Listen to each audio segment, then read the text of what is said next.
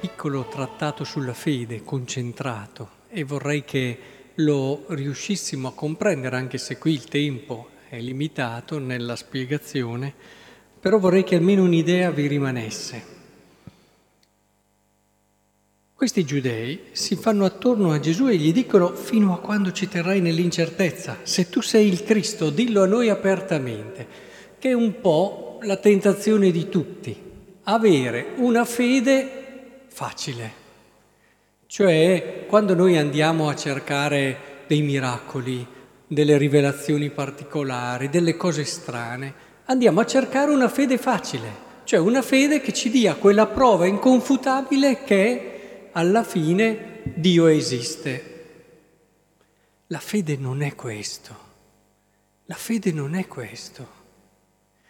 Perché qui il Signore ci sta insegnando che Ve l'ho detto, non credete. Le opere che io compio nel nome del Padre mio, queste danno testimonianza di me, ma voi non credete perché non fate parte delle mie pecore. Le mie pecore ascoltano la mia voce, io le conosco ed esse mi seguono. È tutto un entrare in una relazione la fede. In fondo, quando noi andiamo a cercare, stiamo da una parte e vogliamo la prova. E allora dopo, no, se tu vuoi arrivare alla fede, non bastano le prove dell'esistenza di Dio, devi metterti in gioco, devi fare una scelta, devi entrare in relazione, devi lasciarti coinvolgere in tutto il tuo essere, allora arriverai a credere. Guardate, altri brani di Vangelo ci hanno aiutato a capire questo. Ricordate il brano famoso di Lazzaro?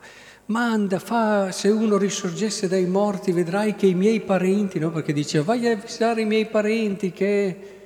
Dice ma se anche uno risuscitasse dai morti, non crederebbero, hanno già Mosè, i profeti, hanno già... Anche se noi vedessimo della gente saltellare che è morta, alla fine arriveremmo col tempo, va bene, subito ci sarebbe l'emozione, ci sarebbe, ah, io credo, io ho visto, ma è quello che vuole il Signore.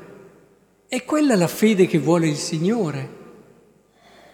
La fede è fiducia, è io credo che tu sei la cosa più grande che c'è, più bella che c'è. Io mi metto in discussione e ho fiducia di te, capovolgo la mia vita. È un qualcosa che coinvolge l'esistenza, la fede e si arriva alla certezza della fede non per percorso matematico. Di conseguenza io ho visto questa cosa che assolutamente è, ma perché, pur essendo ragionevole, attenzione, questo non dobbiamo mai dimenticarlo, ha una sua ragionevolezza la fede, ma io arrivo alla certezza nel momento in cui scelgo di fidarmi e di affidarmi. E comincio di conseguenza a viverla questa fede. Perché dopo un atto d'amore io ho la percezione e la consapevolezza che Dio esiste, molto più che dopo aver letto un, tre, un trattato di filosofia sull'esistenza di Dio o un trattato di teologia, perché alla fede ci si arriva anche attraverso l'esistenza, la vita e tutto quello che sperimentiamo.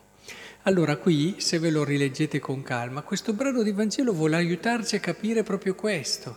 Dice, sono qui, cominciate ad ascoltarmi, cominciate ad entrare in sintonia, cominciate a seguirmi.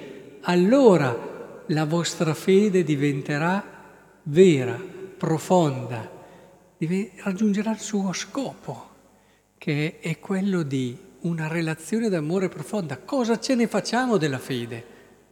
se poi dopo non ci affidiamo. Oppure serviamo Dio perché è meraviglioso, è potente, è straordinario, abbiamo avuto le prove che è così, ma cosa se ne fa Dio di gente che lo ammira? Niente. Cosa se ne fa Dio di gente che dice, oh, risuscito i morti, ha creato il mondo, è immenso, ma non se ne fa niente. Lui ha bisogno di persone che si lasciano conquistare e decidono di vivere una storia d'amore con Lui. Ci ha creati per questo, non per sentirsi dire Dio è grande, Dio è bello, Dio è super. Ma cosa se ne fa? Lui ha bisogno di amore perché vive ed è l'amore.